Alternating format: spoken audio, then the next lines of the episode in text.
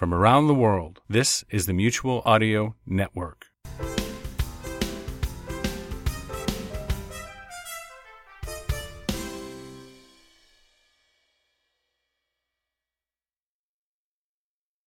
The following audio drama is rated G for general audiences. How do I? I'll skip ahead a bit. No, I can't skip ahead. All, all right, everybody, into the time machine. Hey, what's that? Wait, wait, wait, wait, wait, wait, no, no, no, no, no, you don't understand how radio works. All I have to do to return this is fade my voice out like this and cue the organist.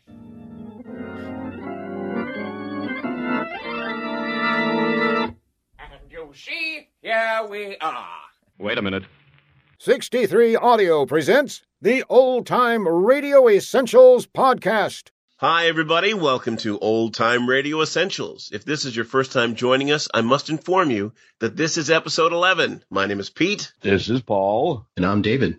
I'll get to the purpose of our show in just a moment, but first, dear listeners, I wonder if you noticed something unusual just now. Did you? In fact, Paul, did you notice something different just now in our introductions? Huh? What? Never mind, Paul. I imagine you have other things on your mind. Well, to point out the obvious, friends, you heard the voice of our new co-host, David. David is stepping into the shoes of Jane, who decided to pursue greener pastures. Welcome, David, and how do those shoes feel? They're pretty tight. Can I take them off now? In just a moment, in just a moment. First, I'd like you to tell our listeners the purpose of this program. I know it's a big ask, this being your debut, but I know you can do it. Wow, this is exciting. Uh, thank you for trusting me. Think nothing of it. Here goes. The purpose of our show is to present specific episodes of our favorite old time radio series. Episodes that stand out as particularly representative of those series, or as one of those quotable episodes that fans of old radio like to discuss, either in person or on social media. We'll open each episode by introducing the selection, describing it briefly, and then we'll play it for you. Then we'll come back at the end and discuss it at length, each of us giving their opinions on its merit, its performances, or anything that stands out for us. And that's exactly what we're presenting to you. Just our opinions on whether or not it's worthy of a place in every old time radio aficionado's personal collection. You don't have to agree with us. And in fact, we may not agree with each other. but we do hope you'll enjoy what we bring to the table and come back for more. Each of us three will take turns selecting a show for discussion. Last month's choice was Jane's, and that was an episode of the Abbott and Costello program, in case you didn't hear it. And it was Jane's last choice, in fact. This month, we come around again to Paul, and what do you have for us, Paul? Ugh. Wait Uh, up, yeah. Paul. Wait up, Paul. Oh. D- David, David, what's the matter? Can I take these shoes off now? You're still wearing them? Go ahead, Paul. Okay. Uh, this time, Ugh. this time, I'm bringing up an episode of X minus one. How do I make my voice do this? It's called C-Chute, and it was written by Isaac Asimov. X minus one is an American half-hour science fiction radio drama series that broadcast from April 24th, 1955 to January 9th, 1958 in various time slots on NBC. Known for high production values and adapting stories from the leading American authors of the era, X minus one has been described as one of the finest offerings of American radio drama and one of the best science fiction series in any medium. Initially a revival of NBC's Dimension X, 1950 to 51, the first 15 episodes of X minus one were new versions of Dimension X episodes, but the remainder were adaptations by NBC staff writers. The rest were newly published science fiction stories by leading writers in the field, including Isaac Asimov, Ray Bradbury, Philip K. Dick, Robert Heinlein, and Frederik Pohl. And so, without further delay, we present C-Chute by Isaac Asimov from February 8th, 1956, and X minus one. How does he make his voice do that? And now, friends, adjust your radio dials to the proper frequency. Get comfortable and listen. Forward into the past!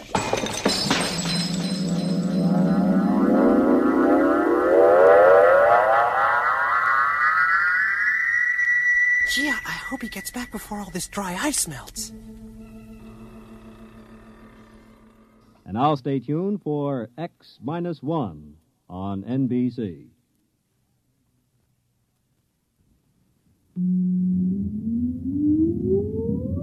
Countdown for blast off. X minus five, four, three, two, X minus one, fire.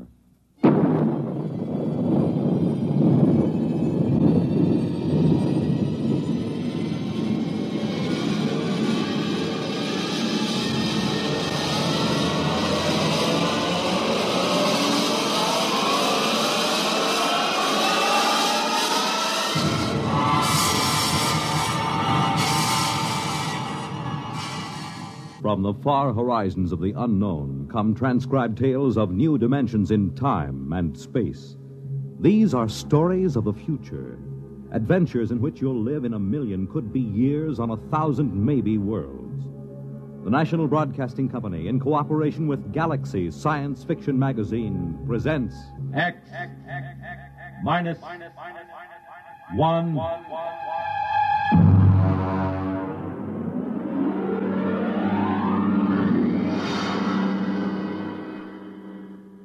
Tonight's story The C-Chute by Isaac Asimov.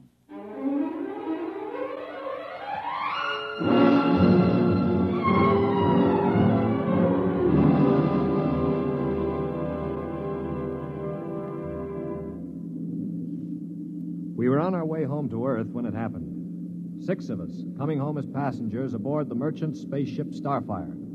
At the start of the Second Interstellar War, the one between Earth and the planet Chloro. And then it happened.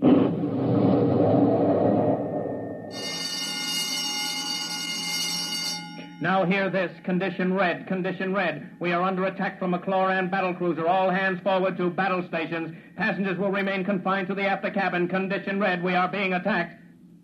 The interception by the Chloran cruiser, the murderous running duel of energy blasts and force field defenses.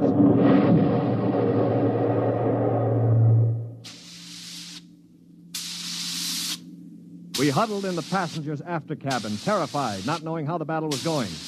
We could hear the desperate bursts of steam through the steering tubes as the Starfire maneuvered to dodge the enemy attacks. And then.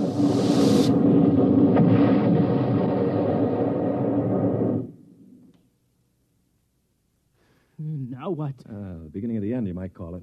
Well, what does it mean, Stuart? You were a space pilot? It means our generators have been drained of energy. We can't fight back. But, All right, don't we- worry. They won't destroy us. They need our ship too badly. They'll simply board us and take over. But what about the crew? The crew, Colonel? If they have any sense, they'll surrender. If they choose to fight, they'll. Now they're coming aboard. Now be very still. Oh, Mother in heaven, help Would you us. be still?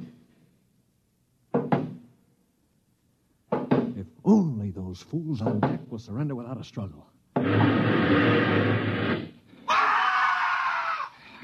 They are fighting. Yes, it's the end. We've got to help them. All right, don't open that door. We just can't let them die. You can't help them. I'm going. Stop him! All right. Aristide. Shut the door quickly. Aristide, my brother. That poor fool. I'll get them. My brother, I swear to you, I'll get them. Yeah, you better cover his body. The brutes. The monstrous green skinned brutes. They're no more brutes than we are, Colonel. This is a war. Are you defending them? I'm merely pointing out the facts. I ought to strangle you. Why not save it for the Chloros? I will. I promise you I will. Well, they're probably deciding right now what to do with us. We might as well settle down and wait.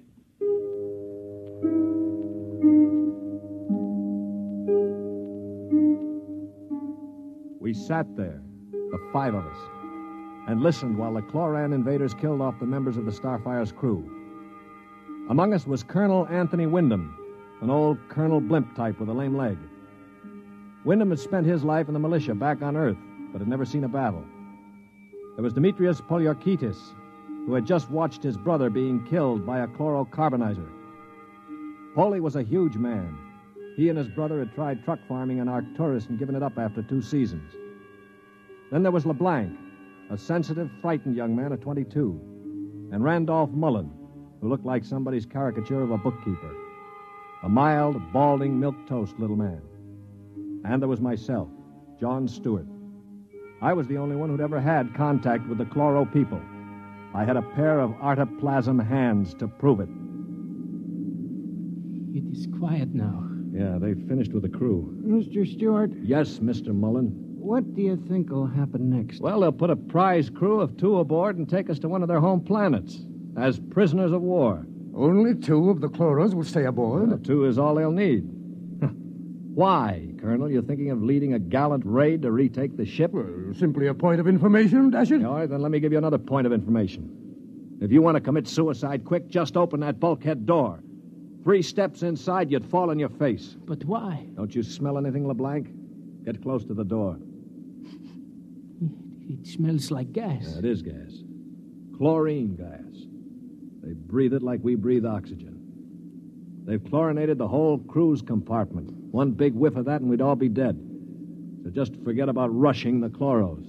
How do you know so much about their habits, Stewart? I lived on a chloro planet for six months.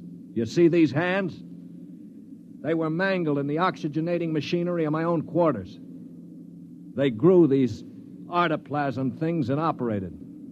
They're weak, but at least I have hands again. Monsieur Stewart, Yeah. will they. will they kill us? No. Why do you say that? Because, in their own way, they're gentlemen. Probably will be interned for the duration. You call them gentlemen. After they kill my brother in cold blood, you call them gentlemen. You know, Stewart, you sound more and more like a blasted Greenie sympathizer. Blasted, man. Where's your patriotism and loyalty? My loyalty is where it belongs, with honesty and decency, regardless of the shape of the being it appears in. This is a ridiculous war. Why are we fighting these people? We can live only on planets with oxygen, and oxygen is poison to them. They can live only in chlorine atmosphere, which is deadly to us. Yet we're fighting them over a bunch of worthless asteroids that neither of us can live on comfortably. Well, it's, it's a matter of principle. It's a matter of stupid pride and greed. I don't like what you say, mister. Why not? Because you talk too nice about these greeny scum. They're good to you, eh? Well, they weren't good to my brother. They killed him. And I think maybe I'll kill you, you rotten All right, greeny... hold him. Mullen, Mullen, grab him. I can't break his hold. they are coming in. Foley, let him go. They saved your life this time. But when I'm finished with them... Quiet, quiet. I think they're opening the lock. Well, don't get between us. Foley, don't lose your head. They'll kill us all. I greet you, Earthmen.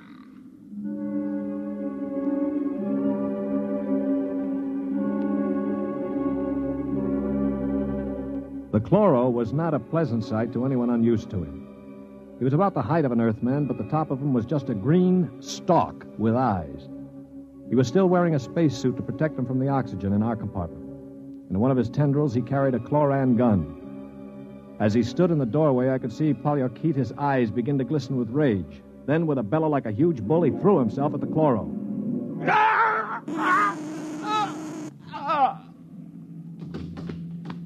He is not dead, merely temporarily paralyzed. You five will remain together as prisoners of war. We expect to reach our own planet within several weeks, your time. There you will be interned for the duration of the war. If any of you attempts to leave this compartment, we shall be forced to destroy you. That is all I have to communicate.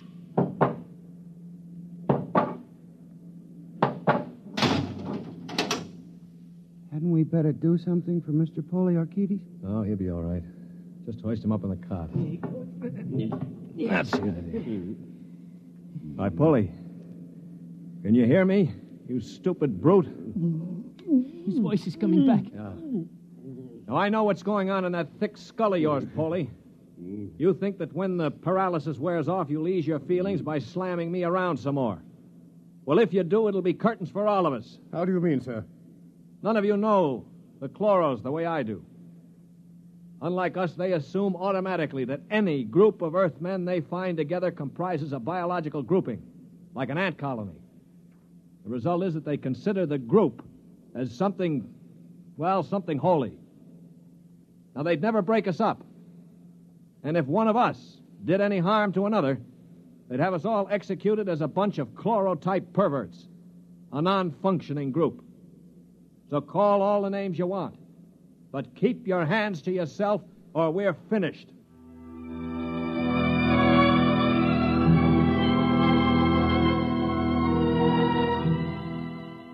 My little speech had a sobering effect on the group. For the next 24 hours, we did little besides eat our rations and think. I tried to evaluate them. The colonel I had figured for an old windbag. Polyorketes was a hate filled brute. LeBlanc would crack first. He was like a frightened child. Mullen?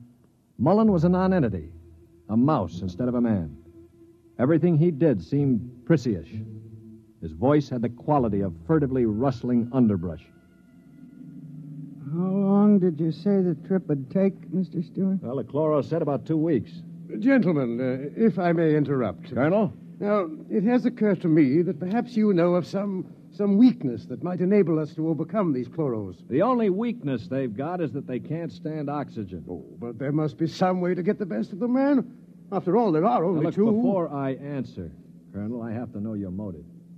Is it to save your own skin or help Earth win the war? Oh, dash it, man, to help our side, of course. What we're looking for is the way to save the ship for Earth without losing our lives, yes? Well, all right, let's take a vote then. LeBlanc? I. I have a wife waiting on Earth, Mr. Stewart. I, I do not want to die. Uh huh. Hero number one. What about you, Mullen? I don't see how we could accomplish it without. Uh-huh. Hero number two. Well, Polyorketes? When I kill Chloros, it will be with my bare hands. On their planet, I will kill dozens, I promise you. Uh huh. Three down. Well, Colonel, don't you want to march to glory, an old militiaman like you? Your attitude is very cynical and unbecoming, Stuart. I see. Well, then I'll have to blow the ship up myself. Stuart! Don't worry, Colonel. I don't intend to be a dead hero. Of course, there is a way we might do it. What did you say, Mr. Mullen? There's a spacesuit and magnetic boots stored in that locker over there. We might be able to reach the control room from the outside of the ship.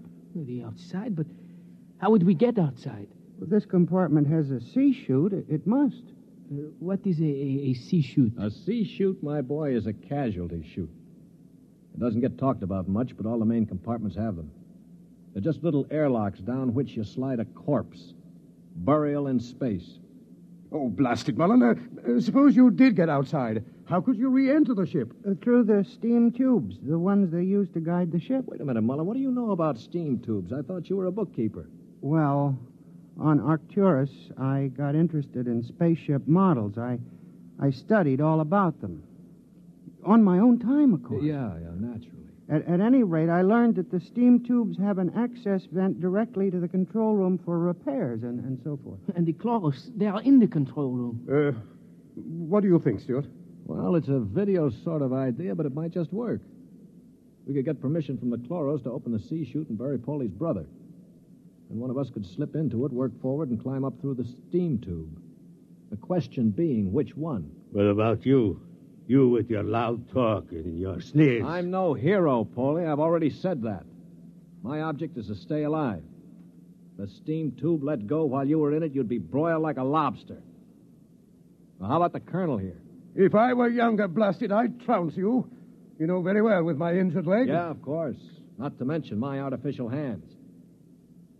Well, now, what unfortunate deformities do the rest of us have? Polly? You just keep talking, Mr. Big Mouth, and pretty soon we'll kick your teeth in. Of course, that's your standard reply to everything, isn't it? LeBlanc, will you do it? I. I cannot.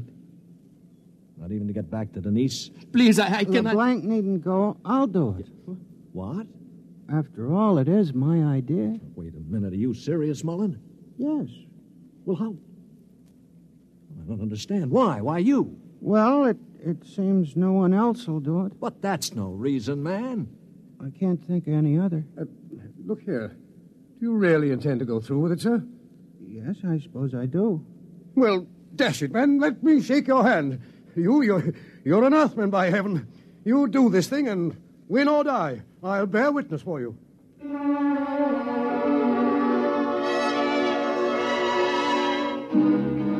It was quite a moment. Mullen the mouse had suddenly turned into a man.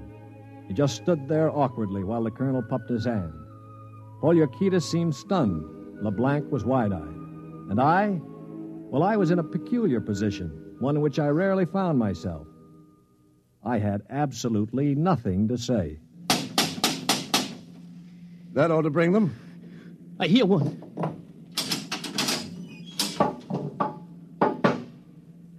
What is it, Earthman? One member of our unit is dead, as you know. We request permission to jettison his body out of the casualty chute. You may do so. You'll have to open the chute lock from the control room. I will do so. Is there anything else? No, nothing else. Thank you.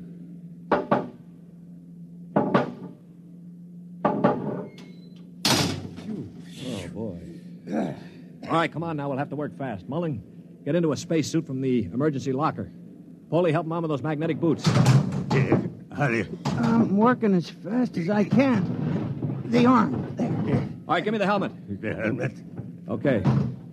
Now, Mullen, you better scratch your nose if you have to. It's your last chance for a while. What about radio contact? You can talk to us. We'll listen in on the helmet set in one of the other suits. The chloros won't have their set on the interphone frequency. Wait a moment. What for? Dash it, what's he going to use for a weapon? He isn't big enough to fight them barehanded. Ah, no, that's true.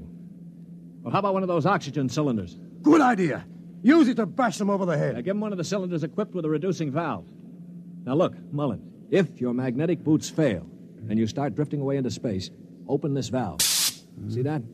Now, you can use it like a miniature jet and try to blow yourself back to the ship. Understand? I think so. Well, I only hope it works. All right, here goes the helmet. You'd better hurry. The light is on over the C-chute. Yeah. All right. That means I've opened the lock. Here. Now, can you hear me? Oh, LeBlanc, give me that other space helmet. Yes. Here. Let me switch on the radio. Can you hear me, Mullen? I hear you. Fine. Plenty of air? Air's okay. Uh huh. Polly, open the C-chute.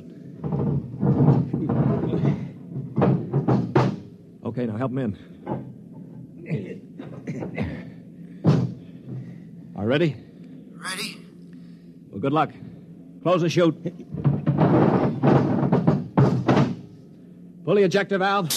Now. He's out. Oh, God help him. The light is out. Yeah. The chloros have closed the chute lock. I. I don't suppose he has much of a chance. No, Do you think. Uh, do you think he knew it? I don't know. I just don't know. Should I, I, I try to contact him on the radio? Yes, I think. Wait a minute. What is it? Listen, the chloros coming. Good Lord. He's sure to miss Mullen. Yeah, wait. Polly, get your brother's body on the cot. Put a blanket over it. Pretend it's Mullen asleep. Polly, for heaven's sake. My All brother. right, you've got to do it, man. It's our only chance. Listen, if Mullen could go out there and Very risk his- well. I will do it.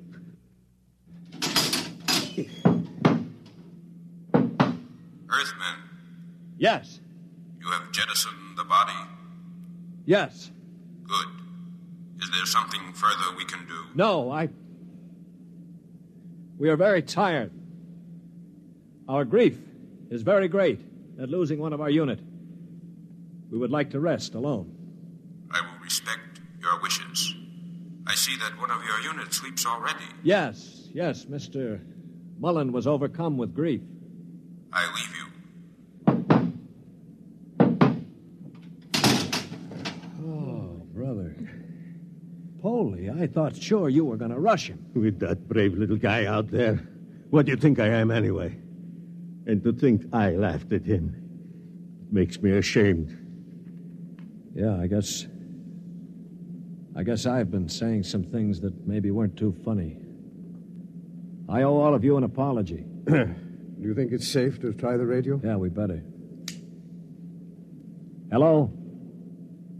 Hello, Mullen. Can you hear me? Yes, I, I hear you. Where are you? I'm standing on the outside of the ship. All right, now take care.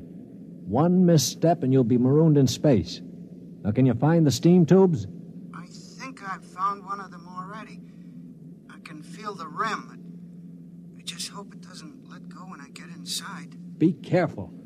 I'm going into the tube now. I can feel the ladder rungs they use to repair the inside. Now, keep in contact. I'm in the tube now. Good Lord. They've let go with a blast. Oh, well, it may be the starboard tubes. Mullen, Mullen. Still here. They use the other tubes, fortunately. Now, if they don't try to correct for over deflection, Yeah, keep moving. I seem to be.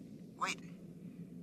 Yes, yeah, I'm at the end of the tube now, where it opens into the control room. Good, good. Now look, there's a small metal door there. Can you feel it? Yes, I. I'm afraid it's locked from the other side. Oh. I can't budge it. Mullen, Mullen, uh, listen to me. Stewart, I, I'm scared. I, I'm terribly scared. Yeah, all right, all right. Now hang on. Don't blow up. Listen to me. Are you listening? Yeah, Yes. Take the spare oxygen tank. Bang on the metal door that leads to the control room. The chloros are bound to hear you.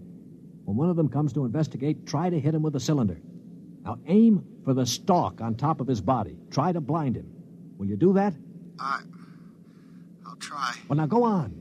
Only one can come. The other will stay at the controls. Now start banging.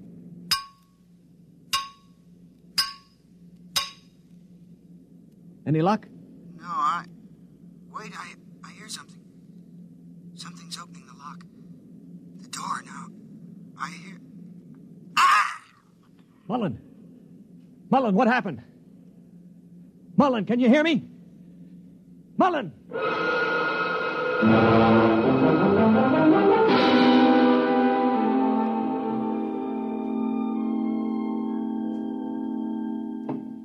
Mullen. Mullen! Oh, it's no use. They must have gotten him. Yeah, he was one brave little guy, that one. But suppose they have just got him in the control room. I mean, maybe he's not dead. Well? Well, then maybe one of us could rush them. We could bang on the door and jump the chloro. Well, the first guy would be a cinch to die. Well, I. I would be willing to take the chance. You? Why not? I could try. Not you.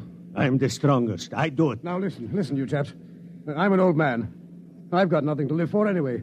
Suppose I throw myself at the ray gun. Wait a minute, what's going on here? Twenty minutes ago, there wasn't one of you who'd risk his little finger to get us out of here. Now you're falling all over each other. Maybe Mr. Mullen teaches us a lesson, huh? Yeah. Okay, Polly, give me the wrench. I'll start banging on the door.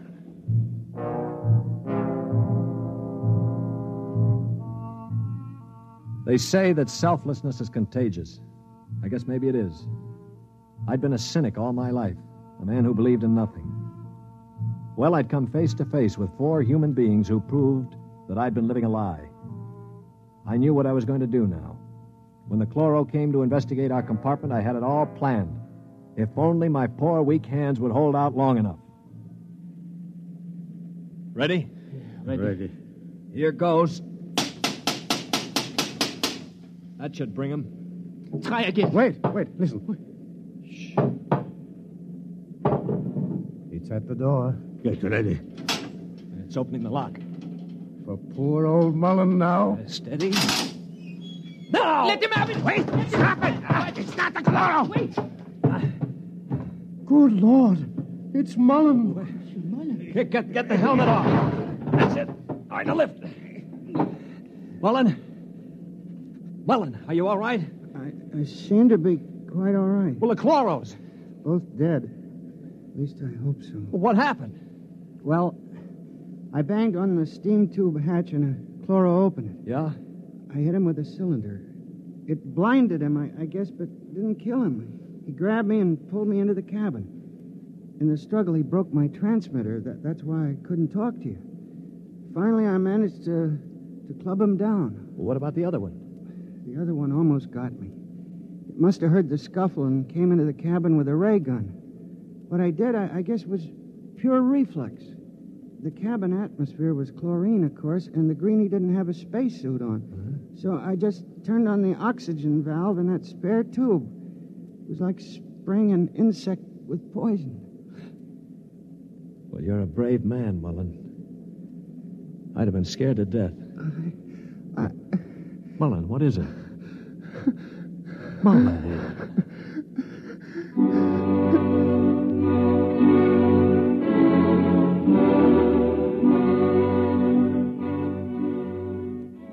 An hour later, false hands and all, I was at the controls of the ship, headed for Earth. We'd gotten rid of the chlorinating equipment and restored the oxygen naturally. Mullen was asleep in the cabin under a sedative. Or so I thought until the cabin door opened. Mullen, for Pete's sake, get back to bed. No, I'm quite all right now, really. Do you mind if I watch how you operate the ship? No, no, not at all. Sit down. You know, I guess uh, I owe you an apology. I didn't think too much of you. That's your privilege. No, it isn't anybody's privilege, Mullen, to despise another. For years now, I've abandoned hope of finding any decency in human beings. I owe you a vote of thanks. You embarrass me, Mr. Stewart. I, I didn't do it for any heroic reasons, I assure you. Far from it. Well, why did you do it, Mullen? That puzzles me very much. Well, Mr. Stewart, I'm a bookkeeper. Seventeen years ago, I left Earth to work on Arcturus. I never made much impression on anybody on Earth, although I wanted very much to have people like me. Well, about a year ago, I started to write to my family again. Don't ask me why. And then I asked for a leave of absence to go home after 17 years. Well, I still don't understand. It wasn't patriotism or love of a woman or money or any of those things. What was it? Mr. Stewart, haven't you ever been homesick?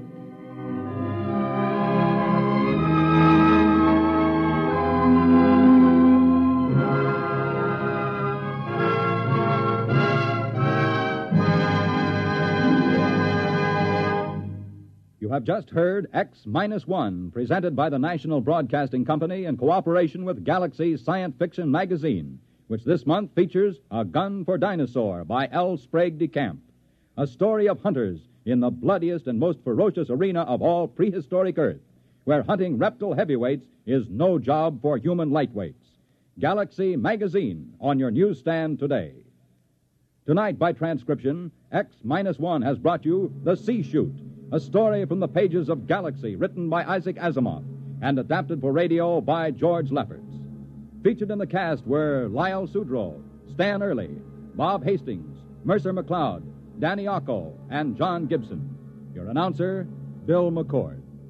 X Minus One was directed by Daniel Sutter and is an NBC Radio Network production.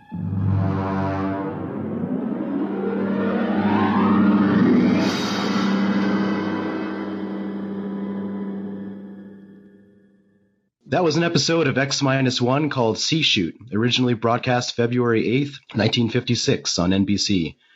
Paul, this was your selection for this installment. What made you choose it? Well, we haven't really delved into the sci-fi. We've been doing the mystery, the scary stuff, the comedy and that. So I just wanted to cover the sci-fi and I figured what better than X minus one. And out of the X minus one, what better than something written by Isaac Asimov? Excellent. Yeah, it was a good choice, Paul. I was uh, wrapped up the whole time. It was a good show. Good selection. Thank you. Thank you. Well, I picked it uh, because, you know, I wanted science fiction. I wanted Isaac Asimov. And I hadn't heard it up until then. And so I listened to it before I decided to make it my selection. It's like, ah, yeah, this is a good choice.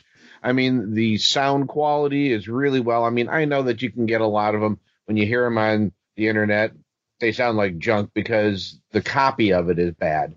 But you can also tell when there is good production value to the thing in the first place. Kind of like the very first one we did with uh, that Treasure Island. Yeah. That one was just amazing, you know. And this was it wasn't as big of a setup as Treasure Island, but for the group they had, the sound quality was really well done. The voice acting was really good. The the, the sound effects were really good. It all made you buy into it better. And with the writing of Asimov, you can tell, you know, this is like the early days of science fiction, but it was nice getting a little bit of science into it. You know, like somebody who actually kind of knows a bit of what they're talking about instead of somebody who goes, I just need a script for Friday, you know, just writing anything down. And so you can, it really shows in the show itself that he had an idea of what he wanted to talk about, what he, he knew what he was talking about, and also how he wanted to represent things. And I just thought it was overall it was a well balanced, well done episode. Yeah, I agree. You can imagine um, he probably sketched out or came up with the plans for this particular uh, rocket ship. You know, with the chute, the C-chute, Yeah. uh, the the steam lines, the cruise Which I thought was quarters, Interesting. all of that stuff was just fascinating. Um, and, and you can picture it in your mind, it, the way, Yeah. the way it came out. The whole thing was intense from start to finish. The, uh, the guy who was the character and the narrator, uh, was excellent choice to do it that way instead of having a third person narrator. Uh, he's telling the story. He's got his own problems because he's got these, uh, artificial hands, uh, that, and he got them because he was on an enemy planet, Chlora. Chloro or whatever it was, and it, and yeah. and he lost his hands in an oxygen generating machine. Crazy stuff. All of the from from start to finish. And David, feel free to jump in any time. It's Yeah. what do you think? So um, I was, if I'm being honest, I was a little uh, hesitant going in. I I had an uncle growing up who who foisted uh, the Foundation trilogy upon me. I don't know if either of you guys ever read those books, and I knew I know, even guy, I know a guy who used those books to build a house. Yeah. well, it's only three. Un- Unlike uh, you know Frank Herbert's Dune or you know other series I could mention, it's actually a pretty relatively contained series. My issue um, with them was just I they bored me to tears if I'm being honest, and I was really worried because I had never read any of Isaac Asimov's short fiction, and I thought, gee whiz, if this is anything as uh as dry and just slow as the Foundation trilogy, I don't know if I'm going to like this, but I figured being X minus one, that wasn't likely. These are short adventure stories by and large. And once I was a few minutes into this, I realized this is going to be kind of a, a taut little thriller. And um, I really enjoyed the fact that uh, that I think his name was Mullins or Mullen ended up being kind of the hero. He was um, the little mousy guy, the milk toast. yeah, he he was very much he, he was sort of the demure figure for most of the story, and then he kind of steps up and becomes the hero. I thought that was a nice uh, a nice twist. hmm Very much so. All of the characters were, were so different. That's what I like about this story as well. There wasn't a single person who could be confused with another character. Um, the narrator, the milk toast guy who became the hero, the um, um, The Russian.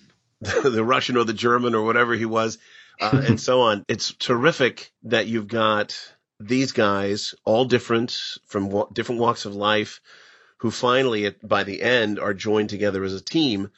But if not for the fact that he explains, the narrator explains that the Chloro uh, people consider any group of people together as like a family unit that might not have happened. I think he planted a seed, uh, explaining that the Chloro will consider us as a family unit. They become that at the end. I, I, don't, know if I'm explaining that effectively, but I think that um, they might not have joined forces as No, I- readily no, I agree if with they you. hadn't had that in, in their minds that the Chloro consider them that. So they used Right, that to and- take advantage of it, but also they became that in truth by the end of the program. And what I got a kick out of is the the guy who was narrating was since he had experience with the Chloros, he was like, they're not as bad as you think. They're not just savages.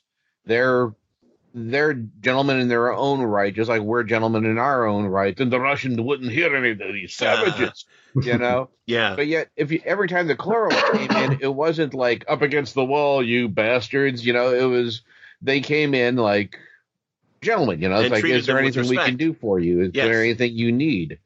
Yeah, I like You know, that so- a lot. Yeah, I mean that was a really nice take on uh, aliens because usually they are played as savages and everything. You know, we're only here to destroy you. So it was nice having that take on them. You know, and no matter and all the dialogue there was with the Chloros, none of it was so much antagonistic or anything. No, not at all. Yeah, and that's what I, and I like that part of it. Another uh, uh, thing you said where they didn't trust the Chloros, they also cast suspicion on the narrator because he had lived with them. So it's just sort of a time because this is the 50s, you know, it's the, the Yeah, late Cold War. 50s, the communist scare, the Cold War is going on.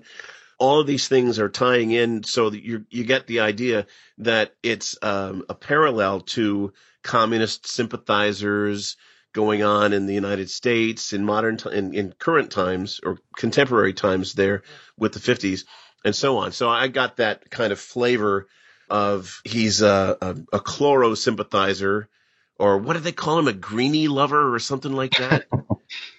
I can't recall exactly, but it was I don't- yeah, something I like that. I don't Yeah, recall that one. Uh, so um, that was really interesting, and and, and it, it ties in with movies of the time as well. In the fifties, most of the science fiction films that came out were allegories of what was going on in the world in the 50s. Mm-hmm. And so this also tied in with that pretty nicely, I thought. I think by modern standards, a lot of that social commentary might come off as a little heavy-handed, but I thought it would it worked really nicely in this. I, I thought they they brought it out right at the beginning of the story, so you knew it wasn't just going to be good guys v bad guys. It was going to be a little bit more nuanced than that. Even though I did find it a little bit funny that the uh, the, the aliens were called chloros, that they breathe chlorine. It just seemed a little. Uh, Yeah. I, I, maybe I'm maybe I'm too modern and jaded. It just seemed a little. Uh, little, little too easy of a it seemed, it seemed it seemed very uh if you've read a lot of like golden age science fiction it seemed very like uh what was that editor's name horace gold or horace green it very much seemed like an early like astounding stories uh sort of uh science fiction tale so Oh, yeah. it, it, it didn't take me out of the story too much but i i did uh i did kind of smirk at that a little bit Now, it may have been the fact only that Earth people called them chloros, but the chloros called themselves something else. sure right They might Because, you call know, us airthers because we breathe air. yeah. Oxygenators, you oxygenators, you. Everybody likes a good shortcut i suppose yeah. So, uh, but keep that's it, that's keep an it interesting- simple, especially back in those days, so that way it's easier for people to follow. Yeah. right sure That, that's an interesting point because if you have, have ever read the Edgar Rice Burroughs Mars novels, we call them Martians, but on Mars they call themselves Barsoomians because their planet is Barsoom and the um, the Earth is Jasoom or something like that. They all end with S O O M. So it's one of those things that, uh, like like Paul said, it's a shortcut. So I um I didn't get thrown out of the store. I didn't even think about it. I just thought chloros. Are they saying? I just wondered how it was spelled. that's that's the only thing I came up. How do you spell that? Hmm. but the cast was fantastic. The storyline itself. I agree with Paul that uh, the the production values were really good, and and the recording was fantastic. I listened to two different recordings that I got from YouTube, and um, there were no obvious surface scratches or um, Right. um, hiccups or broken record sounds, anything like that. Mhm. So really, really good transcription. And by this time, 1956, a lot of shows were transcribed. They were uh, pre-recorded. That's that was their word for pre-recorded was transcribed. And so you would have that decent recording to begin with because they sent it out to they they put it on on a on a platter and put a needle on it and played it. So they probably had um, that extra copy um, or that very good recording to begin with. oh that's interesting Yeah. I, I have noticed over the years I've listened to um, quite a lot of X minus one, and the predecessor was uh, Dimension X. Right. And I, I don't think I've ever heard um, heard one that sounded be- poor um, in terms of the audio quality. So I, I wasn't aware that these were pre-recorded. I guess that just hadn't occurred to me. a lot of times you you might hear they'll give it away in the introduction. Like if you're listening to X minus one, you hear um, just somebody will say, might say transcribed or the following is a transcribed adventure or something like that. That just means pre-recorded. And Okay. there was a law. There was there was a law in uh, the FCC that shows needed to be produced live for some reason. I don't know why. They just didn't they didn't want their audiences to miss out on on that spontaneity of a live program. I really don't Sure. know, but eventually they convinced the FCC to let them uh, pre-record stuff. There's a great, not to digress too much, but there's a great uh, clip from Johnny Carson's show in the 70s with Orson Welles where he talks about that. He talks about how radio in the early days had to be performed live by law. And as you mentioned, uh, I guess at some point they decided the networks convinced the, the federal government that that didn't need to be the case. So Yeah. I guess I'm curious if, if you happen to know like how they were able to do that, or if it was a long process, or whether it was more or less an overnight decision. I think it was a long process. They had to be convinced, and and maybe they did some research about it, but I don't have any definite uh, Okay. information on that. I know that Bing Crosby played a big part of it because he um, he liked his uh, golf time and liked his relaxing time, and he wanted to be able to record a number of shows at once.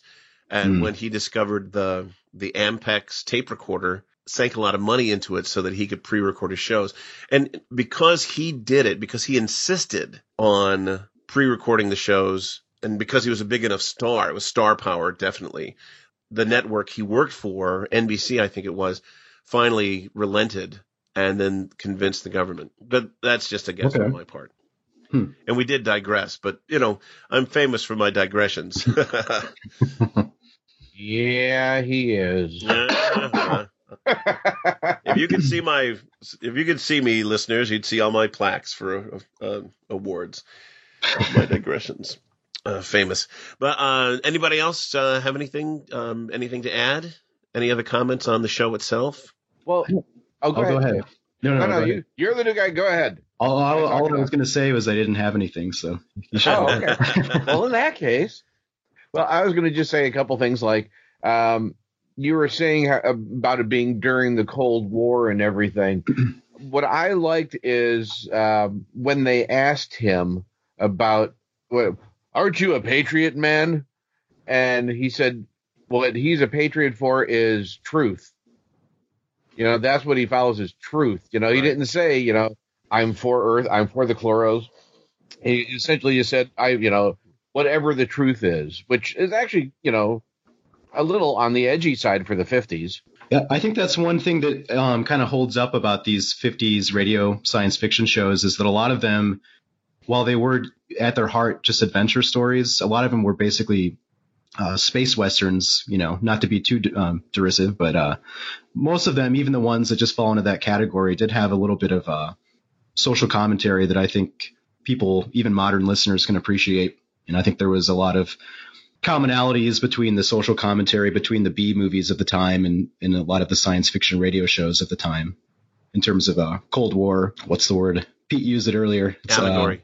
Al- yeah, Cold War allegories and um, you know, and sort of uh, messages of, I suppose, just trying to uh, They're trying to relate. They're trying to yeah, relate just to current events. yeah, just a message of trying to relate to human beings writ large and not purely on, uh, I guess, national terms. hmm Absolutely. Now, uh, X minus one itself has a huge following even now, and was a pretty popular show in its day uh, because it treated the listener like an adult. It wasn't like uh, Commander Cody of the Space Patrol, where you know you send in your box tops and you get your decoder ring and things like that, and you got to drink your Ovaltine and all that sort of thing. The shows were, were, were based on modern science fiction from pulp magazines. They were um, smart. They were um, written for uh, for adventure's sake, of course, but it wasn't like the uh, typical cliffhanger Saturday morning serials uh, of Right. of olden days. So that's why people enjoy it even now because they were smart, they were well done, and they were they were on an adult level for listenership. So that was um, it was an excellent show. Dimension X, like you said, David before, uh, was the forerunner. And when they created X minus one, they recycled a lot of those scripts for Right. the new series, but remade them. They didn't uh, just use the old recordings. hmm And that was a good practice, really, to uh, recreate it and get a new cast to put a different spin on things. Well, that's it for me. If, if anybody else got anything else to add to uh, our commentary, we might be ready to vote. Are we ready? Let's take a look at that. Uh, what are we voting on, dear listener? As a reminder, we're voting on A, whether this particular episode is a true representative installment of the overall series, and two, whether or not it is a standalone show that belongs in every Radio Aficionados collection. And again, Paul, since this was your selection, please go first. Well, what can I say? I, I have to like it. It was my pick. uh, I well put it this way: I should like it because it was my pick, but that hasn't always panned out in the past with us. No, Um, remember it- uh, that uh, Lights Out episode that Jane chose. exactly. And Jane, if you're Ow. listening, we'll never let you live that down. I am sticking the knife into you now, and the blood will come out of the hole. Always good But- stuff there. This is one of those times that uh, I did pick it, and I did like it, and it's like the more I listened to it, the more I liked it. Like I said, the the writing was excellent, Isaac Asimov. The sound quality was excellent, and it just really holds up. You know, the what they're trying to say wasn't something that was just for that year, to where you listen to it now and you go, I have no idea what they're talking about. The themes that they were representing are pretty much universal, and it was well, very just very very well done. So I give it a big thumbs up. Excellent. David, what do you think? I definitely think it's representative of X minus one in pretty much in every regard. It's a great adventure story. As I've mentioned a couple times, it has that social commentary that a lot of 50s science fiction was known for. Um, my own personal metric for, I guess, whether it should belong in a private collection or not is subjective. I, as much as I like this, I don't know that I would listen to it again. I don't know that it holds up to repeated viewing or repeated listens rather, as well as a lot uh, some other Dimension X and X minus ones episodes that I've heard. But it's a really enjoyable story, and I, I would recommend anyone who likes old time radio to check it out. Okay. Great. Well, I agree with both of you. It's a terrific story, taut, well done, moves along very quickly. There's not too much science to get in the way, but there's just enough to make it sound authentic. Uh, the C-chute is C stands for casualty. Uh, if somebody dies on a space journey, they don't obviously have a refrigerator to put him in, so they drop him. they drop him through the chute, and that so that was something that uh, was available for them to kind of uh, uh, save the day, take over, and and capture the ship. Really clever on how they made the the milk toast the the hero and so on. So I do believe that it is a, a representative installment of X minus one in terms of story and the presentation, the quality of the of the acting and so on. Really top notch all the way around. And I would say that it belongs in most aficionados collections because of the author. If nothing else, you know, Isaac Asimov, famous science fiction author, you want to have him in your collection just to to uh, show it. And I do believe I will disagree slightly with David in that it does hold up to repeated listenings for me because I listened to it three times and caught something new every time in preparation for today's show. I, I listened to it three times to get all the details that I could and, and found something that I'd missed the, the previous time that, oh, really good, you know, because when you're listening to a half hour program, an hour long program, you, you tune out occasionally. Uh, you get distracted, squirrel by, by something, and then you come back to it. So repeated listenings helps you understand the story, uh, definitely. So I did enjoy it. So I vote, uh, yes for both of our particular categories. So that's, uh, three votes for representative installment and two votes for belongs in the, uh, radio aficionado, aficionado, I always have trouble with that word, aficionado. I'm going to change that to something else. What's a good synonym for aficionado? Mm, Enthusiast? synonym toast. A, a radio cinnamon toast collection. Very good. I like yes. All right. Well, good, good, good. So, um, Old time radio collectors co- collection. Now that's silly. Okay, great. This brings us to the end of episode 11 of Old Time Radio Essentials with David Feldman, Pete Lutz, and me, Paul RBC. Next time the cycle comes around to David. And David, for your first selection, what are you bringing us? For next time, I'm selecting an episode of the Quiet Please series called Tanglefoot. It takes place in Pete's hometown of Pekin, Illinois. It's, it's about a man and his pet fly. that sounds like Pekin. Yeah, Paul's from Peoria, right next door. So, oh, cool. Yeah. Okay, good. Well, we're definitely looking forward to that. I'm a huge fan of Quiet Please, uh, not only because Willis Cooper uh, hailed from my hometown, because I enjoyed it before I found out. I, I was listening to to the show before I found that out. So I'm really looking forward to that, and that is next month on Old Time Radio Essentials. Paul, David, tell the masses what they need to know. Old Time Radio Essentials is a production of 63 Audio, a proud member of the Mutual Audio Network. Find us at www.mutualaudionetwork.com or www.naradaradio.libsyn.com on iTunes under Mutual Audio Network and or Narada Radio Company and on any podcatcher that you may happen to use. Like us on Facebook at Mutual Audio Fans and at Narada Radio Company Fans and Friends. On Twitter at Essentials Old. If you want to suggest a future episode, write us at f6.3 at gmail.com. That's the letter F, the number six, the word point, P O I N T, and the number three at gmail.com. Put the word essentials in the subject line. And I want to let you all know that with David's selection next month, that will mark the end of our first season. Help us sec- help us Holy Ugh. crap. Yeah. Help us celebrate a successful year of old time radio essentials by sending us an email or writing a review. Anyone who sends an email with a suggestion or a constructive comment will be mentioned in a future podcast and may be eligible for some nifty tokens of our appreciation. If you didn't catch our email when David spelled it out, look for it in the show notes. And that's it for now, friends. Join us next time for another fun installment of Old Time Radio Essentials. Bye bye for now. See you later. See you later. Dos Padonia. You are you are not true Earthman. They killed my brother. I am going to kill you now. You are dirty rat. You killed my brother. If James Cagney was Russian. James Cagney Yaski.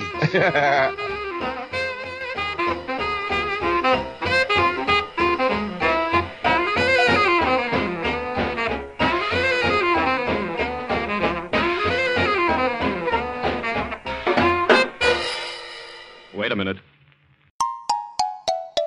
63 Audio. This is mutual.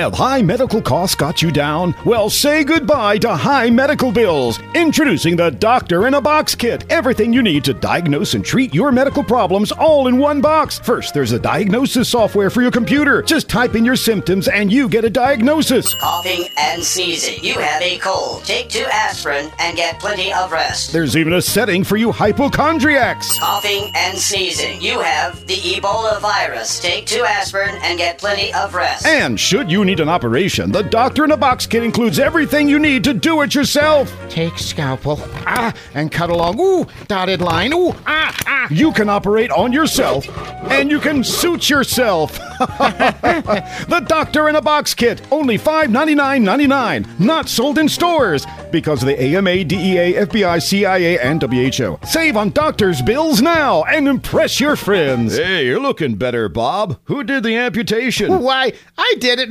myself. Bob? Doctor in a Box. Bob? Now there is a doctor in the house. Oh, Bob. The Mutual Audio Network. Listening and imagining together.